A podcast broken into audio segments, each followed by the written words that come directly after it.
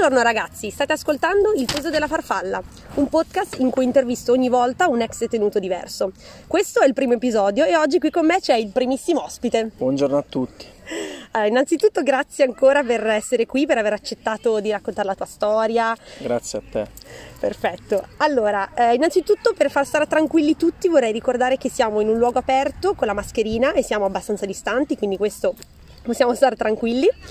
E io comincerei subito. Allora, la prima domanda che mi va di farti è: eh, c'è una parola che per te riassume la tua esperienza in carcere? Una sola parola. Sì, la prima parola che mi viene in mente è catastrofe. E un'altra seconda, perché la, io sono stato in carcere due volte. La prima catastrofe perché quando entri in quel mondo vedi due pianeti completamente diversi, tipo la Terra, gli umani eh, è una, è una logica. Dall'altra parte sembra di essere sullo spazio perché non c'hai, c'hai le privazioni che, di un mondo che non conosci. Dunque leggi, sì, leggi dello Stato, ma leggi anche dei detenuti all'interno di un carcere perché devi avere dei comportamenti rispetto alle persone con cui convivi, la cella o gli spazi dove sei detenuto. Mm-hmm. La seconda volta invece la posso chiamare, la seconda volta che sono stato detenuto, posso chiamarla salvezza perché è stato un periodo quando sono uscito in affidamento come sono ora, dunque ex articolo 47 bis, che sarebbe un affidamento ai servizi sociali, dunque delle prescrizioni dove il magistrato eh, dà informativa ai carabinieri e ai servizi sociali di come bisogna, come bisogna, comportarsi all'esterno del carcere. Dunque hai degli orari che per esempio adesso ho dalle 8 del mattino, posso andare a lavorare e ritorno alle 8 di sera dopo che ho finito di lavorare.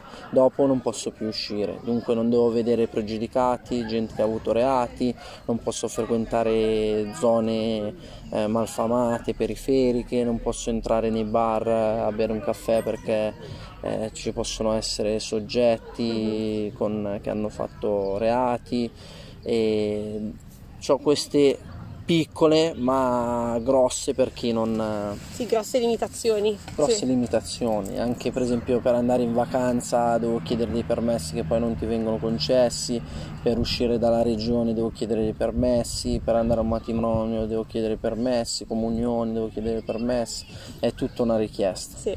e dunque è un po' difficile.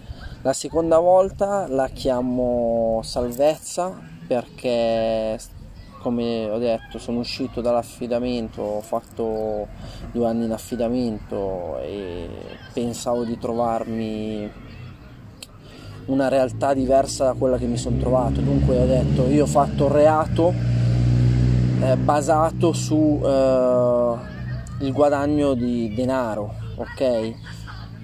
Sono sempre stato un ragazzo che mi sono sempre dato da fare, che ho avuto attività dunque sia regolari che irregolari, ma ho avuto sempre la testa di imprenditore.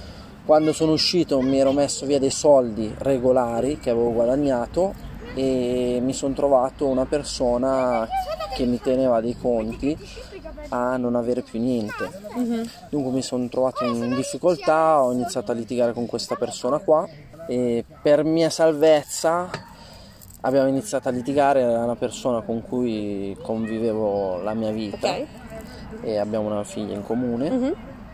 Per non fare cazzate perché era un anno che tira e molla, tira e molla, dunque anche momenti di gelosia, pensando che lei poteva avere un altro, uh-huh. sono andato un po' in depressione, ho perso un po' la testa e ho deciso di attivare riattaccarmi a persone che conoscevo, dunque a riniziare a, a delinquere ancora di quello che avevo fatto, a ricommettere gli stessi errori, capito? Perché mi sentivo che loro mi potevano dare un sostegno, questi miei ex amici.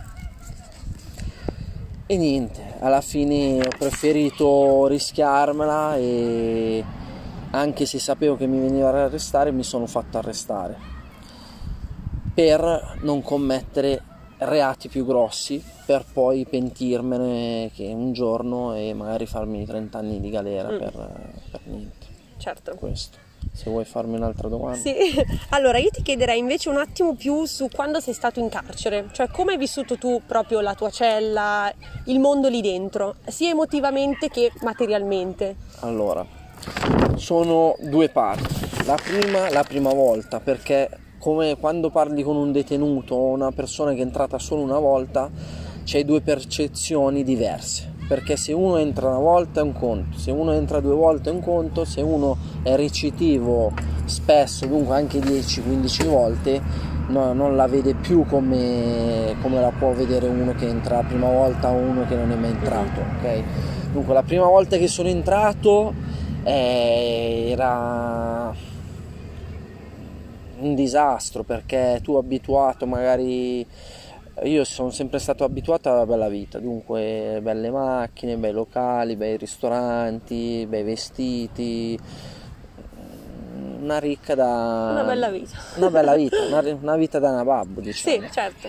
Dunque, arrivando in galera, il parrucchiere non c'è, e dunque il cellulare non ce l'hai, eh, i colloqui intimi non li puoi fare, eh, poi la privazione della libertà, la privazione che non puoi vedere i tuoi coniugi, i tuoi figli, la tua famiglia, che quella è la cosa più importante, Eh, sì. capito? Dunque abituato che magari arrivavi a casa, stavi con tua moglie, cucinava, stavi a tavola con tua figlia, giocavi con la tua bambina e queste cose qua non le puoi più fare. Dunque già ti cala una parte di depressione dentro te. Poi entri in un- una cella che è un buco, dunque dipende in che carcere vai. Se vai in un carcere come San Vittore che tiene nei momenti più affollati anche 1200-1400 persone, dunque in una cella puoi essere in tre persone in un cellino e non c'è neanche il tuo spazio perché la cella non, non, non c'hai quei 3 metri quadri. Sì, che poi anche quei tre metri quadri che sono... Non sono a norma. No, sono- ma poi sono, sono tre metri che magari vengono rispettati, ma vogliamo mettere vivere in tre metri quadri? Cioè, è, Eh, è infatti poco. uno non, non se ne rende conto No. perché poi adesso hanno aperto i cancelli, poi dipende eh, perché io mi sono sempre fatto l'isolamento. Per esempio l'ultima carcerazione ho fatto l'isolamento Mm. Eh, per i reati o perché non c'avevano spazio, dunque ero da solo. Per me ti posso dire è meglio stare da solo in tre metri quadri che condividere una cella Sì. con altre persone, anche se eh, ero in un posto dove non c'era il pavimento, c'era la turca, c'erano gli scarafaggi, Mm. eh, la polvere ovunque, eh, dunque rischio di malattie. eh, poi dipende con chi ti mettono in cella. È normale che se sei una persona come me, tu arrivi, eh, ti conoscono tutti, c'hai gli amici, dunque hai la cella più bella del- della Ok. sezione, hai capito? Non- di questi problemi non me ne sono mai fatti.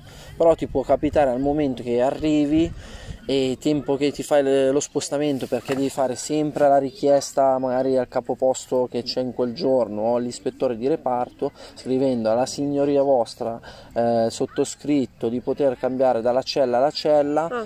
poi devi andare da quel concellino dire se ti prende in carico se è tutto d'accordo porti all'ispettore Ok. l'ispettore in giornata ti cerca di far cambiare la cella però la cella è cioè entri sulla destra c'è tre letti che sono a castello, delle brande di ferro con dei materassi che non ci puoi dormire, i cuscini magari sono mezzi mangiucchiati dalle tarme, Beh, sì. eh, le lenzuola appena arrivi ti danno le loro ma sono pietose, Ok. dunque cerchi magari l'amico, quando entri, ai tempi si faceva così, adesso non è, non è più così, entri dunque c'hai- ti danno l'accappatoio l'amico che magari arriva dal Ok. pacco, pacco, eh, le ciabatte, le mutande, perché magari ti prendono in mezzo alla strada, arrivano, ti portano via subito e tu non c'è Non hai niente. Ora Sì. che fai il colloquio, ora che ti preparano le autorizzazioni per far entrare i tuoi familiari, magari passano anche 15 giorni. Io la prima volta, perché c'erano indagini in corso, il magistrato per due mesi non mi ha fatto fare colloquio. Dunque, rendi conto, non mi faceva caricare i soldi sul conto corrente. Dunque mi sono dovuto fare pre- prestare i soldi dagli amici là. Non c'avevo mutande, calze, niente per lavarmi, dunque mi hanno regalato tutto. Eh, non potevo scrivere o se mi scrivevano era censurata la posta e uh-huh. mi mhm. controllavano tutto. Eh, quelli sono meccanismi che lo Stato usa per farti pentire. Sì. Ok, io ti tolgo la privazione proprio dal mondo, mm. perché io ti butto in un buco, a me non me ne frega niente di te, le guardie non ti calcolano perché magari sono arrivati ordini dall'alto di farti soffrire, dunque mm. parlo anche di gente che è stata al 41, pensa... Vuoi spiegare, magari qualcuno eh, non lo sa? Il 41 bis è per gente di stampo mafioso, dunque che fa reati associazioni mafiose che possono capitare anche gente come me nelle organizzazioni, dipende poi il reato che contesta l'organizzazione, capito? Sono più, sei più privato dei carceri comuni, dunque sì. ci sono carceri comuni dove sono stato io, carceri in AS che sono reati ancora magari come i miei, però il magistrato ha deciso di non mettermi là perché eh, nel contesto ha deciso che ero giovane, magari mi voleva dare un'altra possibilità, anche se il reato era grave, ha detto facciamoli fare un percorso diverso, hai capito? Uh-huh. Magari con alcuni che già provenivano da famiglie un po' con un nome più conosciuto, hai capito? Sì. Magari che si sono esposti molto di più perché c'è gente come me che magari sta nel silenzio ma è conosciuta di più di quella gente che c'ha il cognome.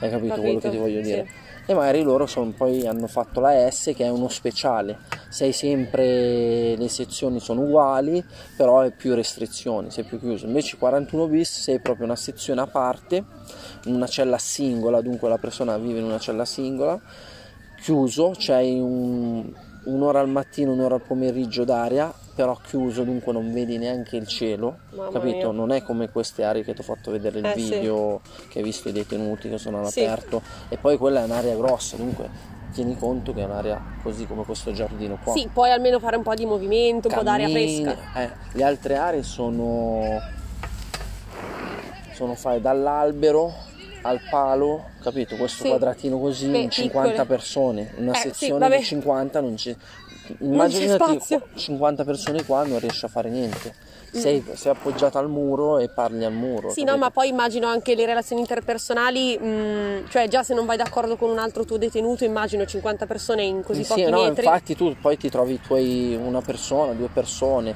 Io come sono fatto io saluto tutti, ma sto con un paio di persone Beh, e basta, ma anche nella vita normale, perché mm-hmm. alla fine secondo me la gente, ognuno è fatto a modo suo.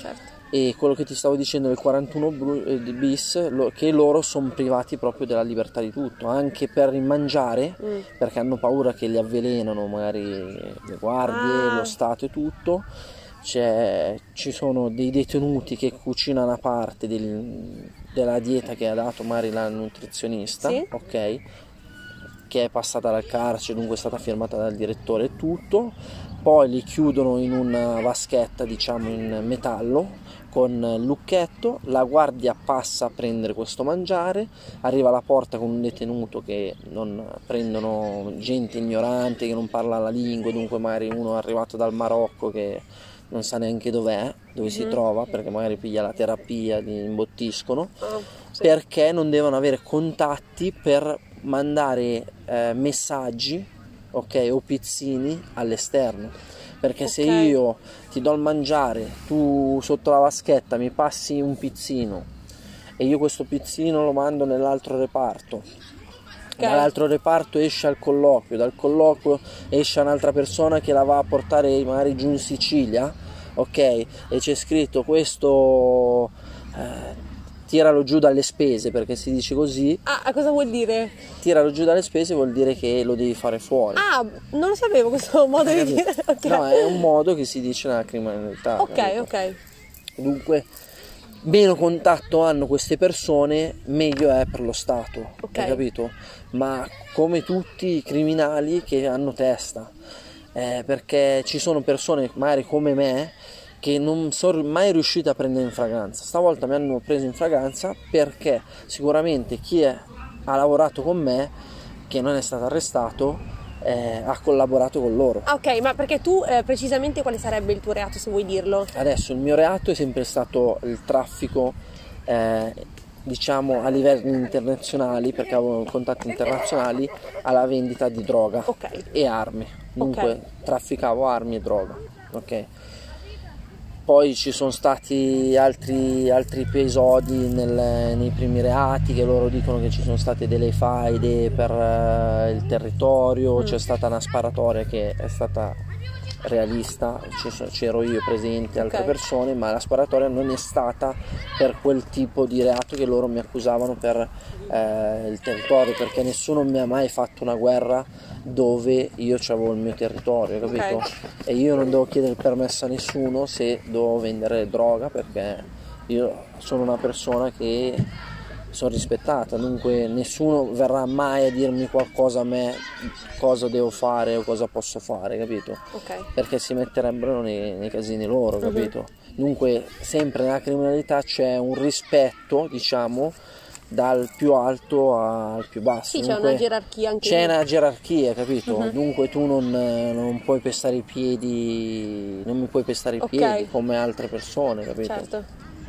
E funziona tutto così. E se mi vuoi fare un'altra domanda, Allora, poi piano piano entriamo. Andiamo a vederle. Allora, una domanda che è la mia preferita è, ehm, secondo te, le serie tv e i film che rappresentano il carcere, quali sono magari le più realiste, le più lontane dalla realtà? Se- ovviamente se ne hai vista qualcuna.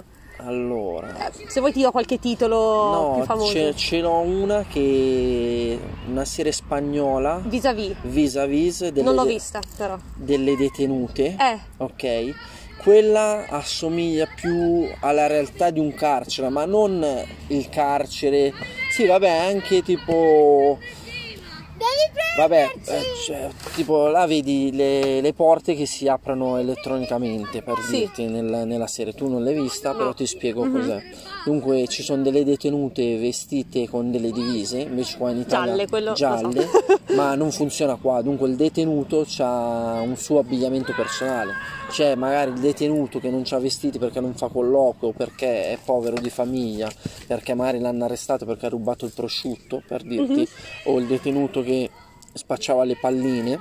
sì. Dunque magari va a fare la domandina alla Caritas e la Caritas gli dà, Ah, sì. gli dà i vestiti. Poi c'è il detenuto, magari una persona come me che ha la possibilità di vestire perché lavora nel mondo nell'ambito dell'abbigliamento e si veste con le Gucci, con eh, Armani. Quindi in realtà tu hai i tuoi vestiti. Ho i miei vestiti nel mio armadio, ho il mio armadio e ho i miei vestiti. Poi è normale che ti vedono vestito bene, magari la guardia dice guarda io lo devo lavorare, cioè, ci sono queste cose, infatti ho litigato a bollate per questo motivo qua, ti vede con gli occhiali firmati, la scarpa che costa magari anche Mm. 1000 euro e, e vai alla fine a discutere perché quello guadagna magari 1000-1200 euro di stipendio e dice guarda questo stronzo, hai capito? Sì. Ci sono anche queste cose qua. Ritornando alla serie TV vis-a-vis, dunque abbiamo spiegato che l'abbigliamento è normale, è il tuo abbigliamento di casa e ti puoi vestire come vuoi. Eh, giustamente anche là c'è un, eh, un rispetto per dirti che tu al colloquio, eh, anche d'estate, tra detenuti per rispetto anche delle mogli non è che puoi andare con la maglietta scollata a fare vedere il pettorale o non Ah. puoi andare col pantaloncino al colloquio dunque devi portare un pantalone poi c'è chi adesso tutti fanno quello che vogliono però devi andare col pantalone lungo magari leggero con eh, magari una camicia Ok. vestito bene non è che puoi andare con le ciabatte Ok. capito? Sei un po' abbastanza elegante, diciamo. Sì, no, il colloquio è una cosa importante. Sì, no, anche perché sarà belli- la una delle parti più belle, immagino. È la parte che ti rende la giornata proprio ti dà vita, capito? Dunque tu fai il colloquio magari di un'ora con la tua compagna, con tua figlia, o magari con tua mamma che ti porta la figlia perché ti sei diviso dalla compagna. e fai quell'ora là e ti dà energia per andare avanti la settimana dopo che aspetti quel colloquio. Che capito? bello. Perché sì. tu vedi la tua famiglia, che non la vedi da tanto, dunque c'hai una chiamata magari alla settimana o due di 10 minuti, Sì. dunque Poco chiamare. poco, 10 minuti appena alzi il telefono e dici come stai, è già finita. Eh sì. Però almeno sai che stanno bene, che non Che è anche tu stai bene, loro niente, sanno, sì. sanno che tu stai bene perché loro sono più preoccupati di te, perché tu alla fine dici loro sono fuori, hanno un ospedale se succede qualcosa, Sì, sì. eh, c'è una famiglia, dunque se succede qualcosa ci sono tutti, ma tu sei là da solo, se ti succede qualcosa che litighi, Mhm, eh, Esatto. puoi litigare ogni, ogni momento là e devi stare sempre attento, capito? Mhm. Che ti succede qualcosa, una coltellata o un pugno tirato a qualcuno, magari sbatte, cade. Sai quando entri, si dice in galera, ma non sai mai quando esci. Hai capito? Questo Dunque ti- detto è molto realistico. ti puoi, ti puoi anche allungare la carcerazione. Eh, ritornando anche all'apertura di cancelli automatici, Sì. in Italia ci sono pochi carceri che ce l'hanno, capito? Tipo anche un carcere di bollate nei reparti comuni, nei reparti normali non ci sono l'apertura automatica, che sarebbe una cosa intelligente, capito? Anche il citofono all'interno. Ci sono in tutti i carceri i citofoni all'interno, ma non funzionano. Ah. Ok? Ok. All'interno di Bollati c'è un reparto come la serie Vis a Vis, ma è il reparto, il settimo reparto, che è il reparto eh, i detenuti comuni dicono eh, questi sono infami, sono pezzi di merda. Ah, ok. Ok? Ok. Eh, nella realtà hanno, eh, Hanno appo- appoggio l'opinione perché poi non mi metto, io sono sempre uno che non giudica, dunque magari quello è stato accusato di un reato brutto, però non si sa veramente la realtà perché è successo alle Iene che c'era uno che veniva a scuola con me all'alberghiero di Bollate, Ah. io non l'ho mai calcolato ma perché io sono fatto così che non calcolo nessuno e lui aveva un reato di, che aveva avuto abusi sulla figlia. Però se tu vedi questa persona dici è impossibile, hai capito? Magari lo sentivi parlare, è impossibile che una persona così fa abusi sulla figlia. E infatti dopo, con anni, si è venuto a sapere che la figlia ha chiamato le Iene, hanno raccontato la storia, era tutto un- una fake news di